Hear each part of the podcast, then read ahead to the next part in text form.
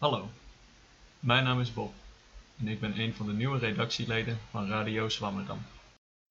Verspreiding van nepnieuws via de social media is de afgelopen jaren een bekend fenomeen geworden. Feiten en waarheid zijn hierdoor rekbare begrippen geworden. Maar wat zijn feiten eigenlijk? En wat is de waarheid? In de uitzending van april 2019 kijken naar wat deze begrippen eigenlijk betekenen.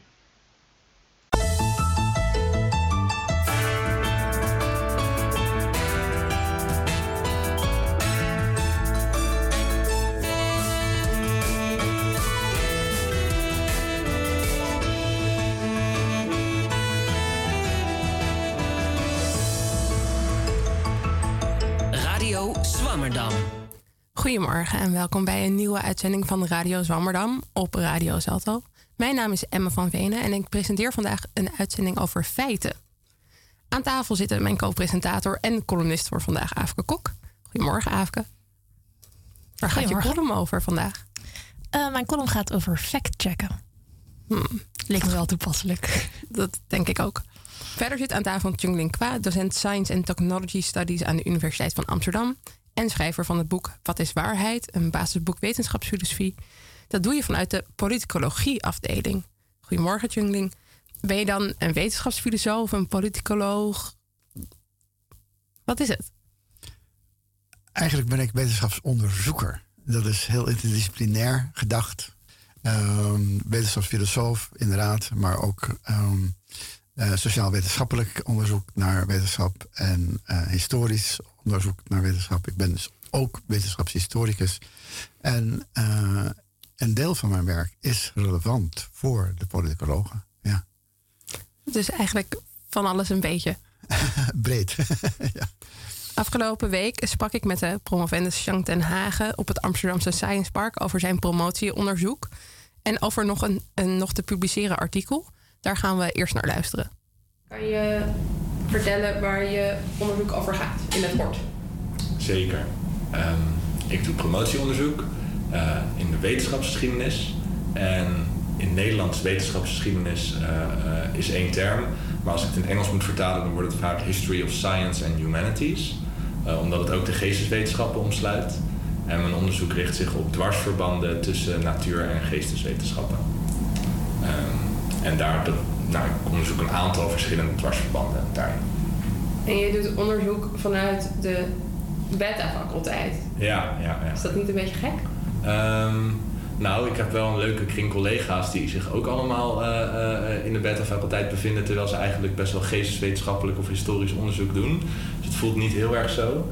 Eh, maar ja, het is af en toe wel interessant. Eh, het is echt een, eh, ik zit op Science Park, het is echt een plek voor natuurwetenschappers. Maar het is ook heel leuk, want er zit ook veel onderwijs in mijn eh, proefschrift, of in mijn promotietraject. Ehm, dus ik geef heel veel inleiding wetenschapsfilosofie en wetenschapsgeschiedenis aan bijvoorbeeld natuurkundestudenten. Dus eigenlijk is het wel heel logisch dat ik ook op Science Park zit, want dan kan ik dat onderwijs verzorgen. Nee, het Maar- is natuurlijk altijd belangrijk dat Ja. studenten weten van wetenschapsfilosofie. Ja, precies. Verder moet je er niet te veel achter zoeken. Het, is, het is echt wetenschapsgeschiedenis wat ik doe.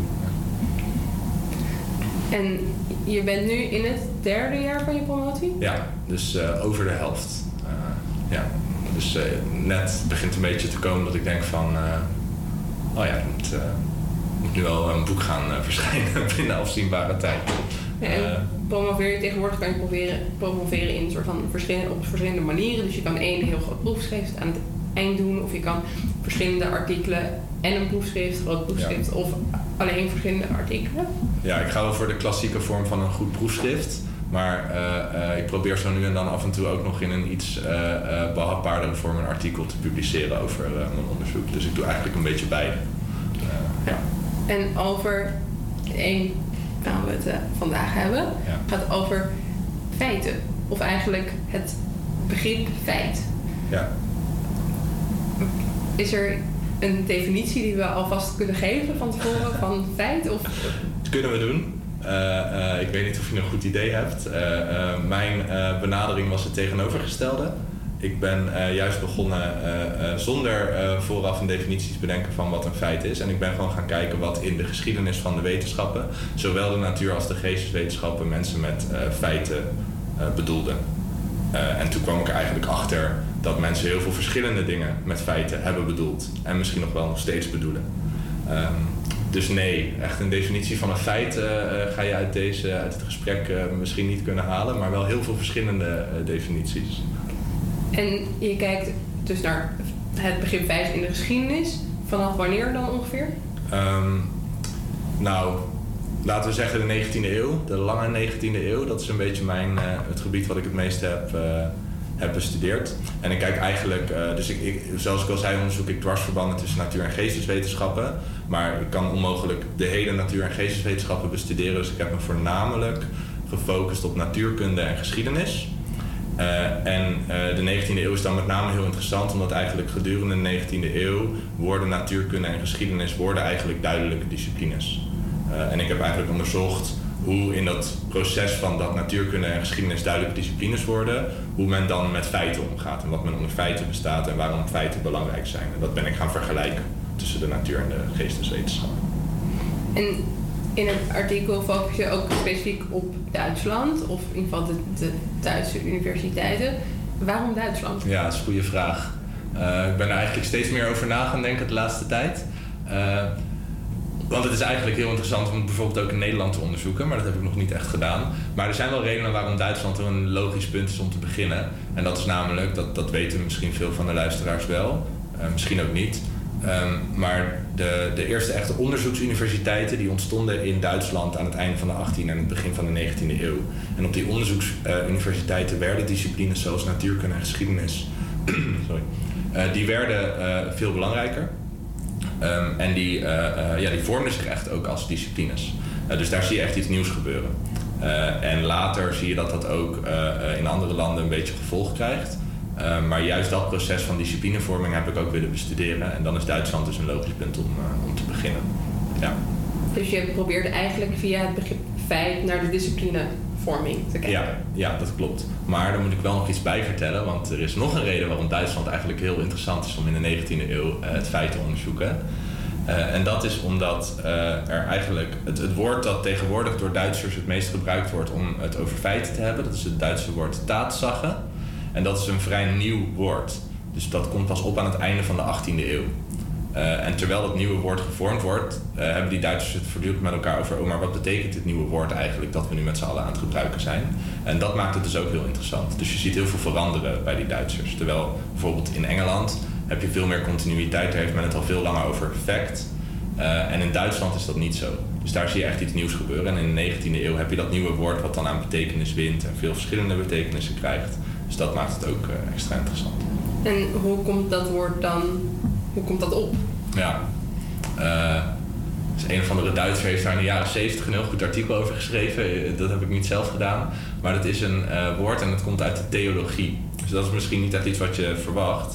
En dat is ook wel interessant. En daarom is het dus ook belangrijk als je over de geschiedenis van het feit nadenkt... dat je zowel natuur- als geesteswetenschappelijke disciplines eigenlijk daarin betrekt. Want je ziet dus dat taatzagen, dat komt uit de theologie. En dat heeft dan een bepaalde betekenis. En pas later wordt het opgepikt door uh, vakgebieden zoals geschiedenis of natuurkunde.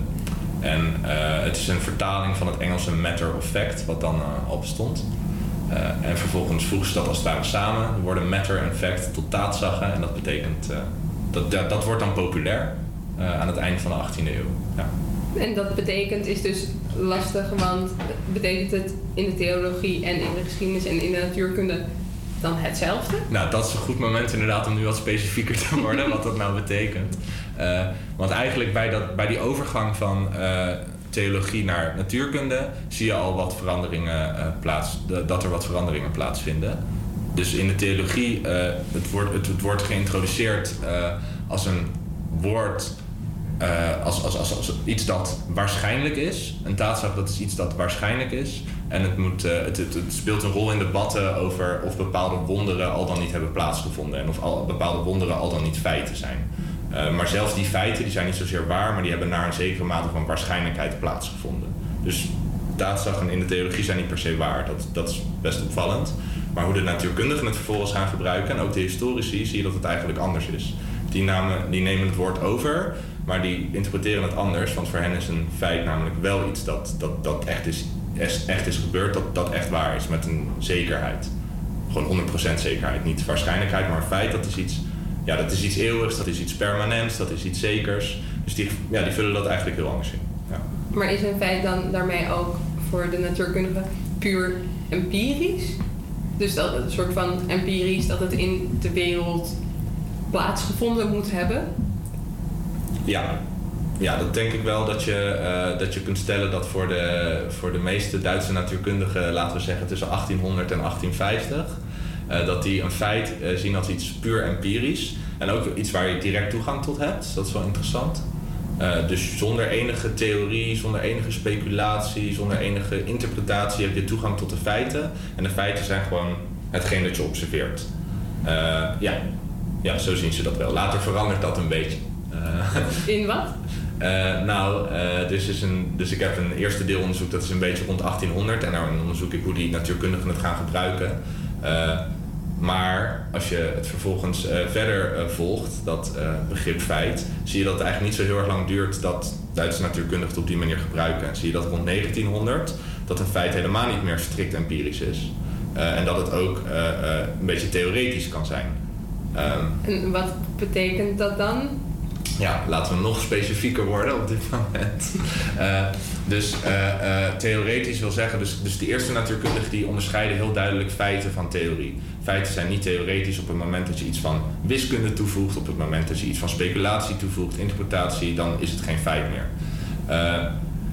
de bekendste Duitse natuurkundige, Albert Einstein, uh, als je kijkt naar wat hij met feiten bedoelt, en dan hebben we het dus over het begin van de 20e eeuw, rond 1900, dan zie je dat hij een veel bredere opvatting heeft van wat feiten zijn. Dus voor Einstein kunnen feiten ook um, een voorbeeld uh, dat uh, de snelheid van het licht constant is. Dat is voor hem een feit. Dus er zitten al heel veel concepten in. er zit het concept van licht in, er zit het concept van snelheid in. Het is een soort van generalisatie over heel veel metingen. En daar haalt hij één principe uit, dat noemt hij af en toe ook principe. Maar dat principe, waar dus al heel erg veel mee gebeurd is, dat noemt Einstein ook een feit. Nou, die eerste generatie Duitse natuurkundigen rond 1800, die zouden dat nooit een feit hebben genoemd, want dat is veel te, ja, dat is veel te theoretisch. En hoe noemden ze dat dan wel? Was daar ook een woord voor? Uh, theorie of principe.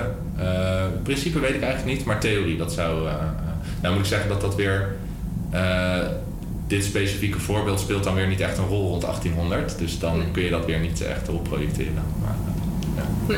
En je had in Duitsland dus dat taktzagen. Taatzagen. Taatzagen. Maar ook wel een uit Latijns afgeleid woord van ja. feit. Ja, dat klopt. Is het uh, factum? Ja, factum. Factum. Ja. Een soort van strijd met elkaar, die woorden? Of? Mm, ja, dat is best wel ingewikkeld om vast te stellen. Ik heb weinig documentatie gevonden van mensen die zeggen... nou, het factum dat is heel iets anders dan een taatzaggen. Uh, dus in zekere zin heb ik eigenlijk het idee dat mensen... dat woord taatzaggen wordt veel populairder. Dus ik heb het idee dat, dat men dat een mooi Duits woord vindt... wat men graag wil gebruiken. Uh, en dat het vooral als synoniem wordt gezien. En dat woord factum, dat wordt wel gebruikt, maar het is nooit echt populair geworden. En in de nasleep van dat het woord taatzaggen populair wordt, wordt dat woord ook weer uh, populairder. Maar echt een strijd is daar denk ik niet geweest. Uh, ik heb de laatste weken trouwens toevallig heb ik wat meer nagedacht over hoe dat eventueel dan in Nederland uh, is geweest. Um, en wat wel heel grappig is, is dat net nadat, Duitse woord, net nadat dat Duitse woord taatzaggen bedacht wordt, krijg je ook een vernederlandsing van dat woord. En dat is namelijk het woord daadzaak. Uh, en uh, dat blijft eigenlijk ook een tijdje gedurende de 19e eeuw. Nou, ik had er nog nooit van gehoord. Ik weet niet of jij er wel van had gehoord. Nee. Nee. Uh, maar dat is eigenlijk een tijdje relatief uh, bekend geweest in de 19e eeuw. Dus dat stond gewoon in kranten, dat gebruikte men gewoon. Uh, ook zeg maar parallel aan het woord feit. lijkt een soort van synoniem te zijn geweest. En later is dat dan weer... ja, is men kennelijk het woord feit toch weer interessanter gaan vinden. Toen vraag ik me ook opeens af, is er dan een, een verband tussen feit en waarheid? Um, ja, dat is wel een lastige. niet intrinsiek, zou ik willen zeggen. Het is niet zozeer dat een feit noodzakelijkerwijs waar is. Uh, dus het is niet zo dat als je. Uh, ja, dat een feit, dat, dat, dat in de definitie van een feit besloten ligt, of in, in, in, in, in de natuur besloten ligt, dat als je het over feiten hebt, dat je het dan automatisch ook over waarheid hebt. Het is gewoon iets wat op een gegeven moment mensen besloten hebben, dat het idee van waarheid, iets dat, dat eeuwig waar is, dat dat ook bij die feiten hoort. Maar er zijn dus ook best wel wat voorbeelden. Zo, ik noemde al die Duitse theologen, maar er zijn nog wel meer voorbeelden van mensen die het concept feit hebben gebruikt, zonder dat ze daarmee per se ook iets over waarheid uh, bedoelden. Dus vaak, ander voorbeeld, uh, de oorsprong van het feit, dus dat gaat nog, nog een stuk verder terug, dan zit je in de 16e eeuw uh, in de rechtspraak. Uh, en daar zijn feiten, of matters of fact, noemt men het dan nog, dat zijn eigenlijk dingen die ja, ter discussie staan. Dingen, zaken, uitspraken, handelingen die al dan niet hebben plaatsgevonden. En het is dan vervolgens aan de rechtspraak om te bepalen of die feiten al dan niet waar zijn. Dus er zit wel een zekere koppeling met waarheid, is er altijd wel geweest binnen het feitenbegrip. Maar dat feiten ook automatisch waar zijn, dat is helemaal niet vanzelfsprekend. Sterker nog, er zijn heel veel momenten geweest waarop het idee van een, uh, een fout feit of een onwaar feit, dat dat eigenlijk niet een contradictio in terminis was, maar dat je dat gewoon echt kon zeggen. Um, nou, dat vind ik heel interessant. Dat, uh, dat we dat soort momenten hebben meegemaakt. Ja. Zeker. En in Duitsland is dan dus wel anders dan Engeland bijvoorbeeld. Ja. Er Ja. is bijna 200 jaar verschil tussen soort van het Matters of Fact in Engeland en in Duitsland. Ja, wat mijn onderzoek soms best een beetje lastig maakt, is dat uh, die Duitsers niet alleen maar in het Duits schrijven en uh, Eng Engelse mensen niet alleen maar in het Engels, maar dat ze dan ook nog in het Latijn schrijven uh, of in het Frans. Dus er zit best wel wat kruisbestuiving. Dus je kan niet, je kan, het is best wel moeilijk om het geschiedenis van het Duitse feit kun je gewoon niet loszien van de geschiedenis van het feit in het Latijn en in het Engels. Hoe dat precies allemaal zit, dat is best lastig te achterhalen. Um, ja. We hadden het eerder over dat je dus specifiek naar geschiedenis en naar natuurkunde hebt gekeken. En dat dat pas vanaf ongeveer 1800 in Duitsland echt twee stromingen werden. Maar hoe zat het dan eerst? Waren ze hetzelfde? Um, ja, waren ze hetzelfde? Kijk, de, het was in ieder geval allemaal een stuk minder duidelijk. Uh, de grenzen tussen de studie van de natuur en de studie van de mens, of de studie van cultuur, die waren een stuk minder duidelijk. Dus in de vroegmoderne periode, laten we zeggen tussen 1500 en 1800, zijn er gewoon ontzettend veel wetenschappers die zich met allerlei vakgebieden tegelijk bezighouden. En die vaak inderdaad uh, niet echt een duidelijke scheiding daarin tussen de studie van de natuur en de cultuur uh, zien. Dus wat je vooral ziet is dat tussen 1500 en 1800 hoort dat begrip feit hoort niet echt bij disciplines zoals geschiedenis of natuurkunde, maar hoort veel meer bij een veel bredere opvatting van geschiedenis. Uh, in het Latijn historia. Nou, je kent misschien wel uh, natuurgeschiedenis, natuurhistorie. Dat is iets heel anders dan natuurkunde, maar het is ook iets heel anders dan geschiedenis. Dus in de vroegmoderne periode, natuurgeschiedenis betekent zoiets als het... Ja, het is, het is de empirische studie. maar de empirische studie in de brede zin van het woord. dus zowel van de menselijke geschiedenis, maar ook van de natuur. En het kan eigenlijk van alles zijn. Dus dat is eigenlijk het, het, het, wat je hebt in de vroegmoderne periode. En echt een duidelijke geschiedenis of een duidelijke natuurkunde heb je nog helemaal niet op dat moment. Dus je hebt natuurgeschiedenis, dat is heel erg empirisch. En dan heb je ook de natuurfilosofie, dat is ja, filosofischer, speculatiever. En dan heb je nog wiskunde, maar dat zijn zo wel een beetje de smaken, de grote smaken. En eigenlijk uit dat soort tradities vormen die disciplines zich later. En wat voor processen beïnvloeden dat dan? Dat dat begint met uit elkaar groeien? Um, ja, dat zijn wel hele grote vragen. Ik weet niet of ik daar zelf een heel goed antwoord op heb. Uh, het is in ieder geval heel belangrijk dat die disciplines een plek hebben. Dat wel. Uh, dus dat uh, de universiteiten hebben eigenlijk één faculteit waar de nou, of waar historische studie en natuurstudie allemaal een beetje plaatsvond. Dat was de filosofische faculteit. Die was eigenlijk altijd klein en ondergeschikt aan de medicijnenfaculteit, de rechtspraakfaculteit en de theologiefaculteit. Maar die filosofische faculteit wordt veel belangrijker. Ook omdat men potentieel ziet, bijvoorbeeld in, in de natuurwetenschappen, om technologische toepassingen, uh, dingen zoals dat. Dus men heeft een idee van, we moeten die filosofische faculteit belangrijker maken. Dus in Duitsland wordt die veel groter. Dus er komt letterlijk een plek voor uh, dat soort studies om zich, uh,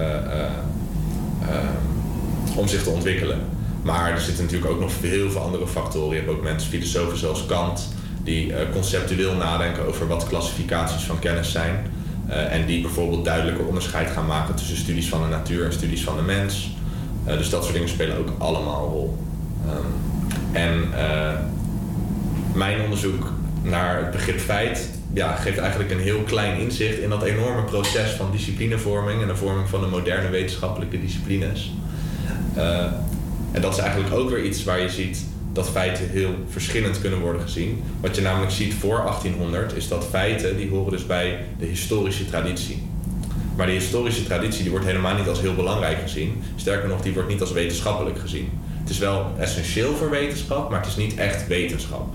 Dus feiten is, niet, is een klein deel van wat wetenschap is. Ja, dus het verzamelen van feiten kan.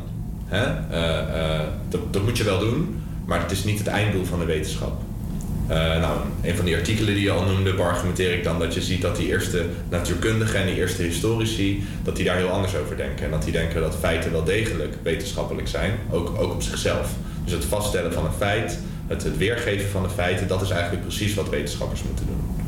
Ehm, dus ja.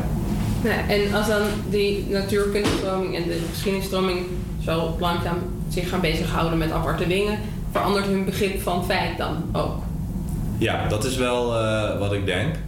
Um, dus in het begin heb je dat zowel historici als natuurkundigen over feiten nadenken als ja, gebeurtenissen, fenomenen waar ze wel vrij makkelijk toegang tot hebben. Um, dus er zit wellicht wat verschil dat een historicus denkt, nou het is een gebeurtenis en een natuurkundige denkt ook, het is een gebeurtenis, maar dan een natuurgebeurtenis, eentje waar je wat directer toegang tot hebt. Uh, maar gedurende de 19e eeuw wordt het toch wat anders. Want die natuurkundigen blijven eigenlijk voor best een lange tijd best wel simpel over die feiten nadenken. Uh, terwijl bij de historici worden feiten al wat ingewikkeldere dingen.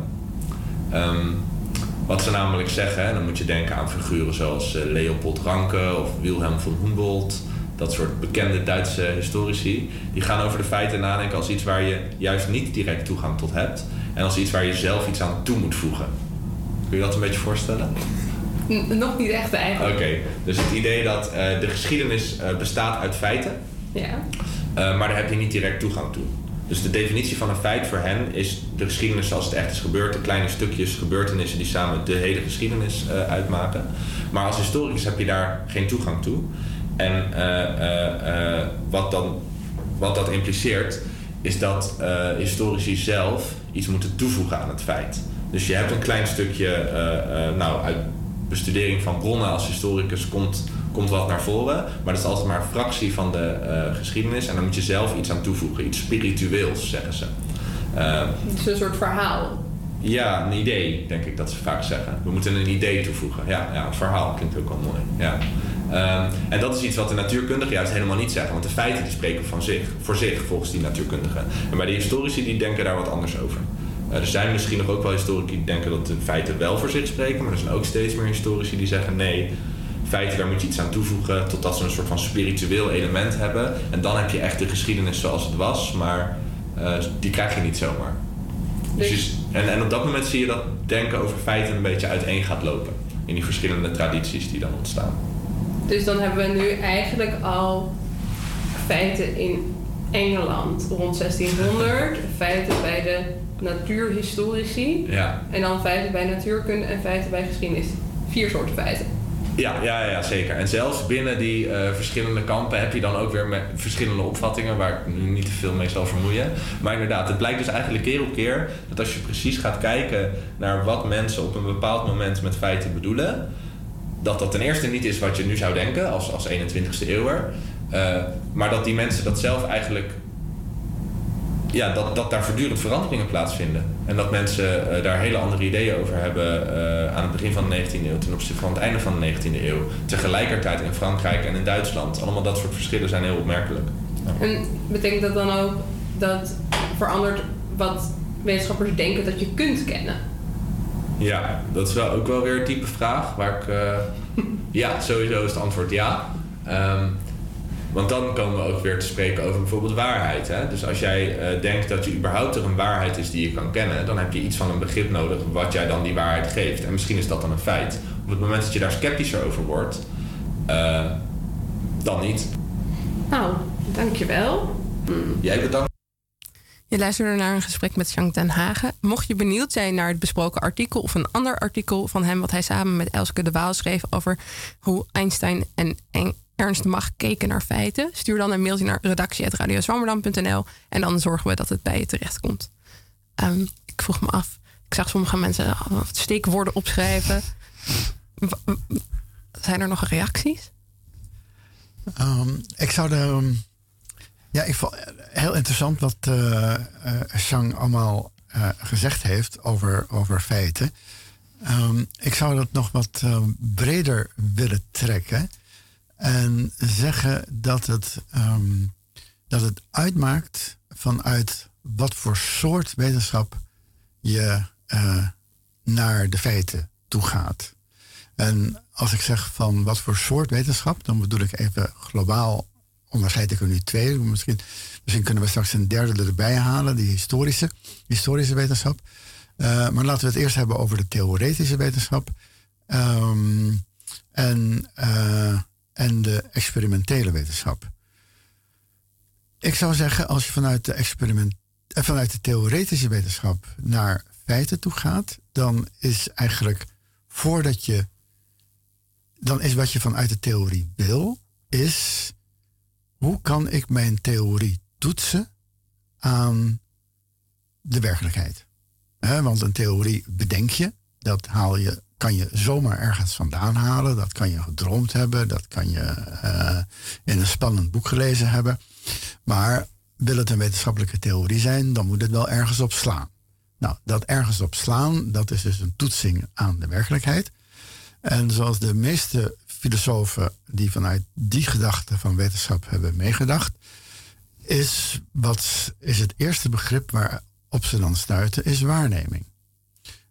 en dan krijg je dus, waar ik naartoe wil, is dus de relatie waarneming en feit. Um, alweer vanuit de theorie gedacht, en wil je je theorie toetsen, dan um, wat je wil is um, Kijk, je kunt een theorie niet toetsen aan om het even welke waarneming. Er zijn zoveel waarnemingen te doen. Zeg maar 99% van alles wat je kunt waarnemen, dat heeft geen enkele relatie tot de theorie waar je mee bezig bent. Dus het is maar een fractie van de waarnemingen die je kan doen, die enige relevantie heeft.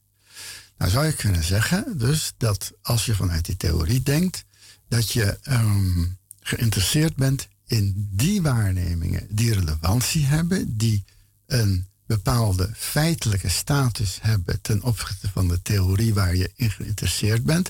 Nou, zo werk je dus je, jezelf naar dat feit toe. En dan heb je dus eigenlijk een waarneming die relevant is. Nee, laten we het hier straks verder over hebben. Maar eerst gaan we luisteren naar de column van Aafke Kok. Um, wil je meteen beginnen? Uh, ja, laat ik maar gewoon uh, meteen uh, van start gaan. In het dagelijks leven praat ik vaak met wetenschappers. Niet alleen voor Radio Zwammerdam, ook voor de stukjes die ik schrijf. Wetenschappers houden vaak van feiten, journalisten ook. Nu zou ik mezelf niet omschrijven als factchecker, maar een beetje factchecken doet elke wetenschapsjournalist. Dat gaat als volgt. De eerste factcheckronde vindt plaats voordat ik überhaupt ga schrijven. Ik kom met een leuk idee, we vergaderen of mailen over dat idee en dan wordt zo'n idee meestal afgeschoten. Dat klinkt nu een beetje treurig, maar maak je geen zorgen. Tijdens de vergadering een tijdje terug kwam de hoofdredacteur van HVA, het medium van de Hogeschool van Amsterdam, waar ik als leerlingredacteur voor werk, op me af om zich te verontschuldigen voor het afwijzen van sommige van mijn plannen. Dat was niet nodig. Ik vind het superleuk om ideeën te bedenken. Die zijn heus niet allemaal even geschikt. Maar goed. Zo'n idee haalt het dus meestal niet. Dat kan om uiteenlopende redenen zijn, waarvan een belangrijke is: het onderwerp waar ik over wilde schrijven is wetenschappelijk niet robuust genoeg. Meest gehoorde gespreksonderwerpen tijdens de redactievergadering van New Scientist in mijn stageperiode. We vertrouwen de statistiek van het onderzoek niet het is nog niet gepeer-reviewed. We vinden de methodologie wankel. Voor sommige media is dat een reden om juist over zo'n onderzoek te schrijven, maar zoals gezegd zie ik mezelf niet echt als factchecker. Dat laat ik aan anderen. Haalt een idee het wel, dan komt het volgende onderdeel: hoor en wederhoor. Ik ga aan de slag met een stukje over bijvoorbeeld een onderzoek naar hoe goed cafeïne is voor ons immuunsysteem. Het liefst spreekt een journalist dan zowel de oorspronkelijke onderzoeker als een wetenschapper die in hetzelfde vakgebied werkt, maar niet aan het onderzoek heeft meegewerkt. De eerste kan het onderzoek toelichten, de tweede kan met een deskundige blik vertellen of het onderzoek ergens op slaat en waarom dan. Een soort externe factcheck dus. Maar meestal doe ik aan factchecken op een andere manier. Ik stel vragen aan iemand, meestal een wetenschapper. Dat werk ik uit als interview of ik gebruik citaten. Vervolgens stuur ik het stuk terug naar de geïnterviewde, want ik ben een lieve journalist en ik hou van feiten. Ik vraag of de geïnterviewde mijn stuk op onjuistheden kan checken. Zo schreef ik eens dat moderne mensen pas 40.000 jaar later in een bepaald gebied kwamen dan Neandertalers. Dat moest 10.000 zijn. Toch fijn dat de archeoloog zelf dat even verbeterde. Zoals ik zei, ben ik een lieve journalist, dus ik ben ook best bereid om een formulering aan te passen als iemand zichzelf achteraf toch wat te stellig vindt overkomen. Daar ben ik uiteraard niet toe verplicht, maar meestal doe ik dat best. Ik hou van wetenschap en ik vind het enorm voorrecht om met zoveel interessante mensen te praten. Veel wetenschappers zijn in het factcheckproces dan ook heel behulpzaam. Zoals die archeoloog of iemand die nog een leuk extra voorbeeld mailt om in het stuk te gebruiken. Maar af en toe, mocht je mij ooit spreken en vraag ik je achteraf onjuistheden te checken, hou het dan daarbij. Heb je nog een leuke metafoor die je was vergeten te melden? Prima, mag je mailen. Als ik hem ook leuk vind, is dat zeker welkom. Maar alsjeblieft, lieve wetenschappers, blijf van mijn taalgebruik af. Ik erken de expertise van wetenschappers volledig. Het zou fijn zijn als wetenschappers de expertise van journalisten ook erkennen. Jij weet leuke dingen, ik kan schrijven. Laten we ons dus alsjeblieft bij ons eigen ding houden. Rommelen in mijn zinsvolgorde, spelling of grammatica verfouteren, ja, verfouteren, niet verbeteren. Woorden vervangen door iets wat precies hetzelfde betekent, doe het alsjeblieft niet. Als een woord in een citaat staat, Allah. Als ik dat in een intro typ, mijn woordkeuze, niet de jouwe, blijf er vanaf. Het haalt het bloed onder mijn nagels vandaan. En ik ga er toch niks mee doen. Opmerkingen of suggesties van deze aard negeer ik volledig. Het enige waar dit wel toe leidt, is dat ik een iets minder lieve journalist word. In een dergelijke frustatiestatus ben ik niet erg geneigd om andere verzoeken in te willigen. Dit is dus een tip voor alle wetenschappers die ooit een journalist spreken. Hou het bij factchecken of waar de journalist dan ook om vraagt. Schrijven kunnen we echt zelf wel. Dankjewel. wat, wat zijn dan feiten voor ja, dat is inderdaad, als, je het zo, als we het er zo over hebben, best lastig. Ehm, in dit geval is het denk ik eh, of de wetenschap eh, het erkent als waarschijnlijk waar of zoiets. Dus waarschijnlijk waar. Ja, of in elk geval. eh, nou ja, sommige dingen zijn natuurlijk. kijk, als er gewoon gerommeld is met statistiek of zo, dan, dan slaat het gewoon helemaal nergens op. Dan kan je denk ik duidelijk zeggen dat het geen feit is. Maar misschien is het ook onzinnig om het over feiten te hebben in dit verband. Ik weet het niet. Ik ben geen filosoof. Het leuke van het woord feit, zeker als je aan de, aan het, eh, de Latijnse vorm eh, denkt, factum, eh, gemaakt, dat laat zien dat, ehm, dat als we het over feiten hebben, dan, ehm, dan hebben we op een bepaalde manier iets, dan hebben we iets moeten doen om zeker te weten dat we het over iets echts hebben. En dat iets echte, dat mag je waarheid noemen. Eh, jij noemde daar net het woord robuust. Daar ben ik ook erg blij mee. Dat is, dat is een, een, een, belangrijke eh, component van het begrip feit.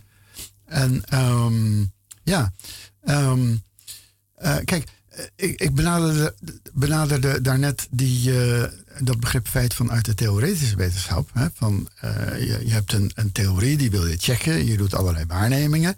En eh, van die waarnemingen zijn er maar een aantal die interessant zijn. En die, die, licht je daar, die licht je eruit. Dat zijn dus eigenlijk de feiten die ertoe doen.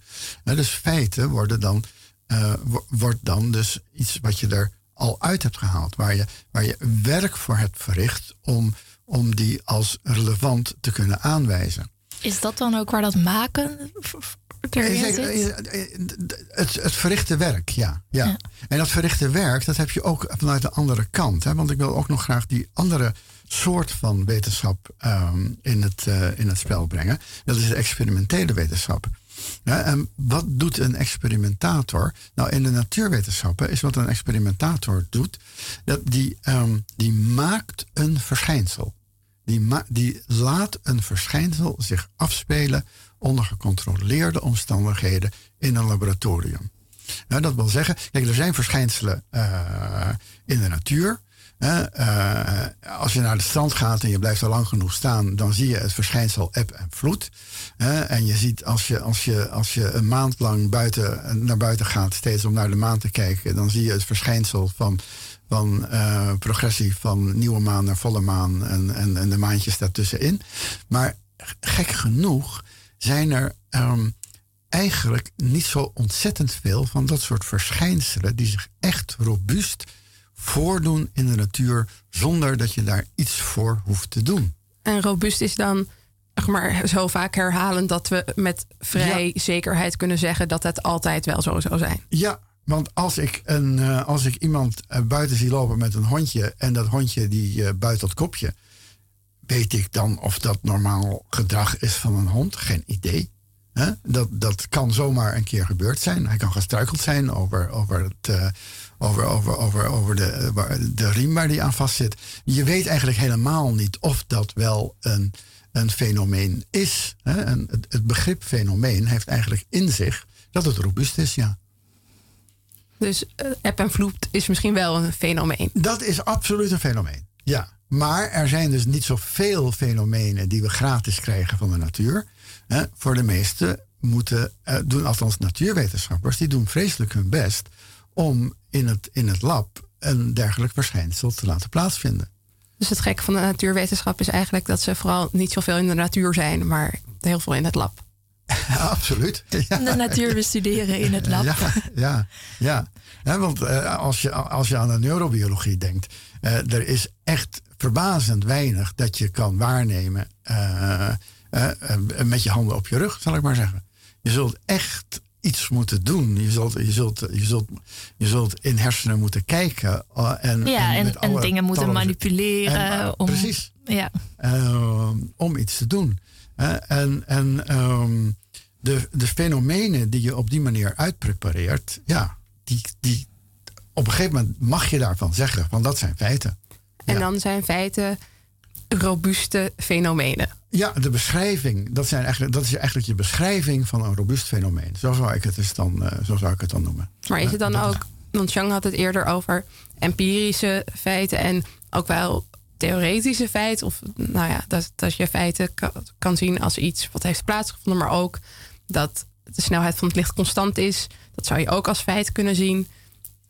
Ben je het daar dan niet mee eens? Of wisselt dat per wetenschap? Dat kan ik hem eigenlijk ook nog best wel goed voorstellen. Nou, om, ja, ja. Uh, kijk. Bij Einstein heeft daar een interessante omslag plaatsgevonden. Bij dat, met die status van, van, van dat feit dat de snelheid van licht constant is. Uh, um, um, voorafgaand aan Einstein is, voor zover ik weet, is dat een, een feitelijkheid geweest. Dat is een empirische feitelijkheid geweest. Uh, onder de handen van Einstein is datzelfde feit eigenlijk veranderd in een principe. Namelijk, eigenlijk kan het niet anders dan dat de snelheid van het licht constant is. Want als dat niet zo zou zijn, dan zouden we in een hele rare natuur terechtkomen. Uh, dat is een hele specifieke ingreep die Einstein ten opzichte van dit feit heeft gedaan. Maar eh, eh, even afgezien daarvan, dan denk ik dat het voorafgaand aan Einstein wel degelijk een, een, een empirische uh, constante is geweest. Ja. En dan is dus een theorie is een theorie en een feit is een feit. En dat zijn twee verschillende dingen. Ja, maar het is, kijk, het is vanuit, ook vanuit de theorie gezien, is het, het is niet zonder meer dat je, dat, uh, dat je feiten gratis krijgt. Je moet er iets voor. Vanuit de theorie gezien is het zo dat je, dat je um, iets moet kunnen aanwijzen in de natuur dat relevant is om te kunnen zeggen of je theorie ergens op slaat of niet. en ehm, heel veel. Kijk, vanuit de theorie gezien zijn er ontzettend veel feiten in de natuur die er niet toe doen. En zijn er feiten die er wel toe doen. Nou, dat, daar moet je het dan over hebben. Uh, vanuit de, uh, vanuit de uh, experimentele wetenschap ligt het eigenlijk anders. ik doe een, een experiment in een lab. daar krijg ik een ontzettend leuk feit of, of, een ontzettend leuk fenomeen. Ik, zal, een beroemd voorbeeld geven. een, van de, een van de grote nieuwe experimenten van de 17e eeuw. Robert Boyle die maakte een hele grote ehm, glazen stolp. En daar uh, koppelde hij een, een, luchtpomp aan. En uh, beetje bij beetje uh, pompte hij de lucht uit die glazen stolp weg. En in die glazen stolp had hij een brandend kaarsje. En na verloop van tijd zie je dat dat brandend kaarsje uitdooft. Dat is een fenomeen. Daarmee had Robert Boyle een fenomeen geproduceerd dat voordat hij dat deed, had niemand in de hele wereld en de hele menselijke geschiedenis dat ooit gezien. dat door te draaien, dus voortdurend zo'n pomp te manipuleren, dat je een kaarsje kan laten uitdoven. Dat is een fenomeen. Het leuke van dit voorbeeld is, kijk, als ik dat nu vertel aan mensen, dan, roepen dan roept iedereen van, oh, maar natuurlijk, want eh, Robert Boyle maakte een vacuüm. Nou, het leuke van de omstandigheid van de 17e eeuw was dat het begrip vacuüm een ontzettend beladen theoretisch concept was. volgens sommigen kon een vacuüm bestaan, volgens anderen niet. Robert Boyle die wilde zich daar buiten houden. Die beschrijft het experiment het, en, en, en dus ook het fenomeen van het uitdovende kaarsje zonder enige referentie naar het begrip vacuüm. Hij laat gewoon het fenomeen zien. En eigenlijk zegt hij tot de theoretici en de filosofen van... doe ermee wat je wil. Ik heb het fenomeen geproduceerd. Ik heb het feit geproduceerd. En ga verder je gang. Want er is toevallig, heb ik daar laatst les over gehad... een heel leuk boek van Theodore Porter... Um, waarin hij dit ook gebruikt om het te hebben over objectiviteit in de wetenschap. En hoe dat net als feit ook nou, niet een, een begrip is wat er gewoon was, of dat altijd hetzelfde was. En ook hoe door experimenten en het, nou ja, het globaliseren van wetenschap, ehm, nou, da daar veel meer een, een drang naar repetitie kwam. En daardoor ook een drang naar objectiviteit. En misschien ook wel naar iets wat we feitelijkheid kunnen noemen. Ja, ja. Nou, objectiviteit is natuurlijk. Dan, dat is. Um, kijk, dat, dat begrip objectiviteit, dat doet nu weer ontzettend. Nou ja, daar heeft Porter dat ook over. Hè? Dus dat verlangen naar objectiviteit. Uh, uh, bijvoorbeeld bij, uh, in de statistiek. Hè? Van statistici beloven dat zij het zijn die kunnen aangeven wat, wat, wat, wat objectiviteit is. de, de hang naar cijfers. Hè? Managers die willen weten van hoe hoe, hoe goed heb jij nou eigenlijk gepresteerd? Uh, kunnen wij cijfers bijhouden van wat je aan het doen bent? En dan kan ik aan de, aan de, aan, aan, aan de cijfertjes aflezen van, uh, van of je je werk goed doet. En dan heb ik een objectief uh, beeld van, van, van je werk. Dat is waar Porter eigenlijk een, een, een groot deel van zijn, van zijn leven aan besteed heeft. En, en prachtige verhalen over heeft geproduceerd dat um, die hang naar objectiviteit, die Porter snapt hem, ik snap hem ook, uh, die komt eigenlijk voort uh, vanuit een reactie tegen de, um, zou ik maar zeggen, de vroegere alomtegenwoordigheid van theoretische wetenschap. Want die objectiviteit, die leek juist in de theoretische wetenschap, die leek achter de horizon te verdwijnen. Want het was de theorie die aangaf wat relevant was in de natuur enzovoort. En uh, heel veel werd bij voorbaat eigenlijk daardoor uh, als niet relevant verklaard. Nou, um, en het is dus eigenlijk alleen maar vanuit je. Het zijn dus eigenlijk alleen maar je gedachtenspinsels, die theorie, die, die dus zeggen wat er van belang is in de wereld en in de natuur. Dat is eigenlijk een ja, een soort pijnlijke constatering die we moeten doen. En die dus de wetenschap eigenlijk heel lang en, en de filosofie ook eigenlijk geaccepteerd heeft. Hè? Ja, dus dat het gewoon de personen waren ehm, die bepaalden wat belangrijk was en niet. En dat werd dan ook nog waar of objectief genoemd. En dat vonden mensen op een gegeven moment gewoon heel erg vervelend. Want ja, wie, ja. wie ben jij in je leunstoel die kan Ja. zeggen dat ruimte en tijd eh, twee hele andere dingen zijn? Nou ja, en dat ruimte en tijd een, een, een, een voortbrengsel zijn van de menselijke geest, zoals de filosoof Kant heeft gezegd. Maar is het bij theoretici niet ook zo dat je bijvoorbeeld iets als herhaling moet hebben? Dat je, nou weet ik veel, bijvoorbeeld de, de snelheid van het licht eh, voor vers- verschillende fenomenen iets moet verklaren of zo, voordat je kunt zeggen dat het robuust is? Jawel, jawel. Maar kijk, de, de, de, die, die theoretici die zeggen van we hebben die fenomenen wel nodig. Maar ehm, willen wij daarvan kunnen zeggen dat, dat, dat daar een causale relatie is tussen die fenomenen, dan moeten we blijkbaar over het begrip causaliteit eh, beschikken, over, over wetmatigheid. En die wetmatigheid, dat is wat wij op die natuur plakken. Eh, de natuur geeft alleen maar fenomenen, daar kunnen wij verder niks mee doen.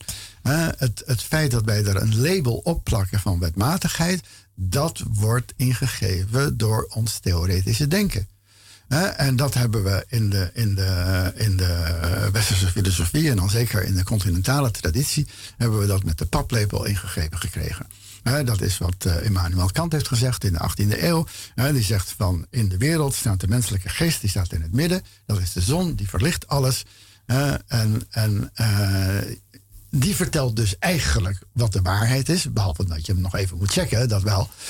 En, en eigenlijk helemaal in dezelfde trant hebben Karl Popper en, en Thomas Kuhn in de 20e eeuw hetzelfde gezegd. Ehm, de theorieën zijn voortbrengselen van onze, van onze eigen geest. We moeten, er zijn natuurlijk wel procedures om dat te checken, om te kijken of het ergens op slaat.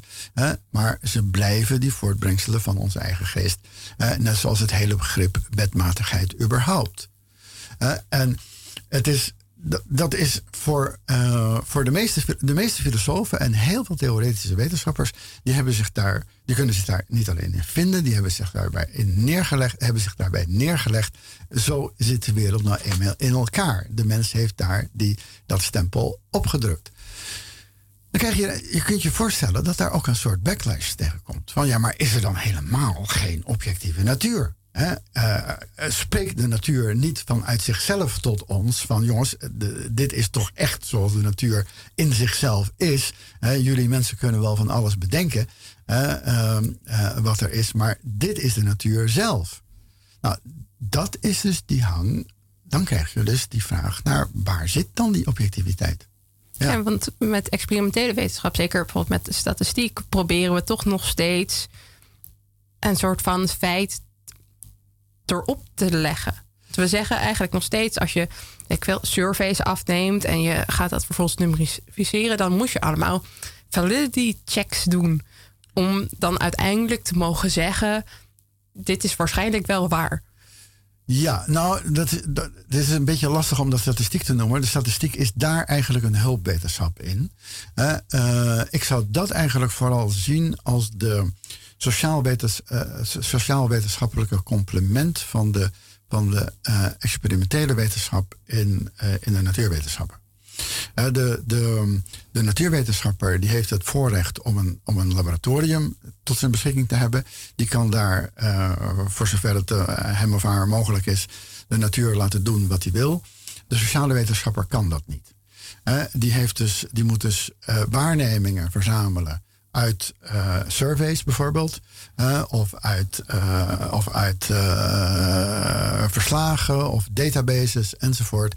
En die moet daar dus uit prepareren wat, de, ehm, wat binnen die enorme hoeveelheid waarnemingen, wat daar binnen de als min of meer stabiele fenomenen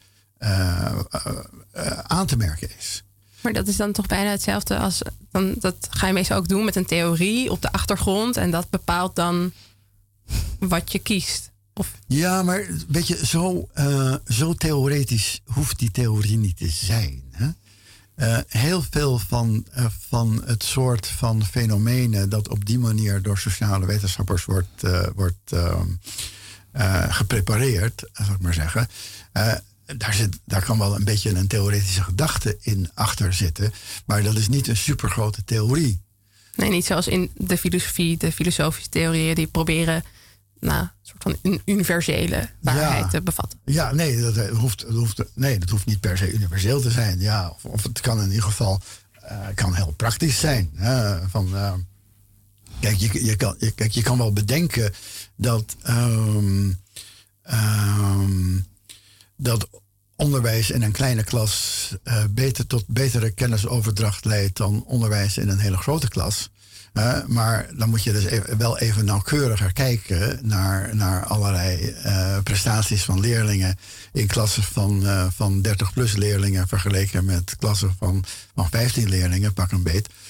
en ehm, ja, wil, wil je zoiets kunnen zeggen van, van, um, van cognitieve vaardigheden worden beter ontwikkeld bij, in, in, bij um, uh, onderwijs dat meer op de persoon gericht is, dan, ja, dan, dan zul je dus de, de werkelijkheid moeten kneden, in zoverre naar je hand moet eh, kunnen zetten, dat je daar iets over kan zeggen, zonder dat je precies over de, op, over de, over de mogelijkheden van een laboratorium beschikt. Dus je moet, je moet dus die, de data die je hebt over een klas met 27 en een klas met 29 en een klas met 35 en een klas met 17. Die moet je allemaal zo opzetten en verdelen dat je uh, daar toch nog een, een, een uitspraak over kan doen. Ik zou zeggen dat is vergelijkbaar met wat de natuurwetenschapper in zijn laboratorium wil doen. Dus dan zeg maar, je hebt nou, feiten, dat zijn robuuste fenomenen. Ja. En dat is dan voor de experimentele wetenschap zo. Eigenlijk ook een beetje voor de theoretische wetenschap. Want ik moet toch gaan kijken, hoe zit dat dan? Ja. En dan hebben we dus misschien nog die, die nou, derde categorie. Misschien de filosofie of de geschiedenis. Zijn er dan ook feiten?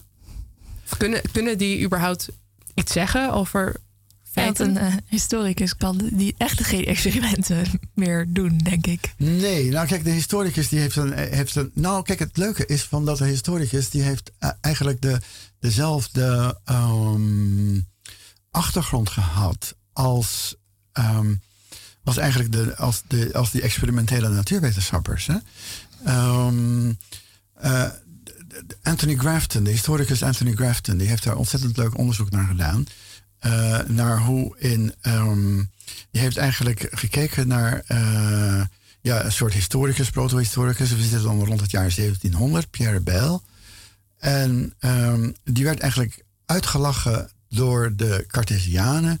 Die zeiden van het soort van uh, humaniora-onderzoek wat die Bell doet, dat slaat helemaal nergens op. Dat is, helemaal, dat is, dat is niet wiskundig. Hij, hij, hij, hij doet maar wat.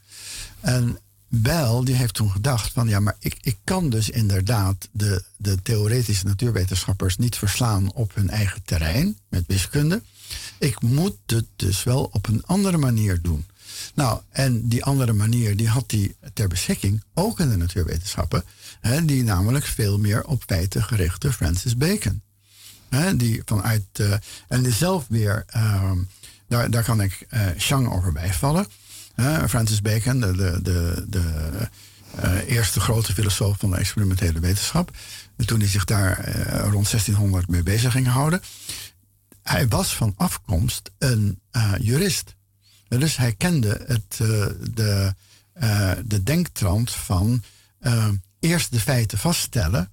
Of proberen de feiten vast te stellen voordat we een proces kunnen voeren. En dat idee van de feiten vaststellen, dat heeft hij in eerste instantie meegenomen naar de natuurwetenschappen. Hè, waar je de feiten vaststelt in experimenten, hè, beschrijvingen van stabiele fenomenen. Uh, zo, daar kan je uh, Bacon in plaatsen. En dat heeft Pierre Bell weer van Francis Bacon overgenomen. Van wat wij kunnen doen als historici, dat zijn dus um, de, de feiten vaststellen. Uh, daar zijn overigens, net als in de natuurwetenschappen, uh, ook procedures voor. Uh, zoals de, de, de, de, de natuurwetenschapper een stabiel fenomeen in een laboratorium wil produceren voordat hij überhaupt durft te spreken over feiten. Of, of, überhaupt durft te spreken over stabiele fenomenen. Zo zal een historicus ook. Um, ja, ja, je zou kunnen. Dat is tegenwoordig dat, dat Amerikaanse begrip heel erg in, in, in, in zwang. Vetting. Je, moet eigenlijk eerst eventjes goed. Je moet eerst goed nagaan of wat je wil aanmerken als een feit ook echt een feit is. bijvoorbeeld procedures als van uh, als je een, een, een historisch feit wil uh, boekstaven, dan zal je toch op zijn minst twee getuigen moeten hebben die dat feit uh, ondersteunen. dat, is, dat, is, dat is een procedure.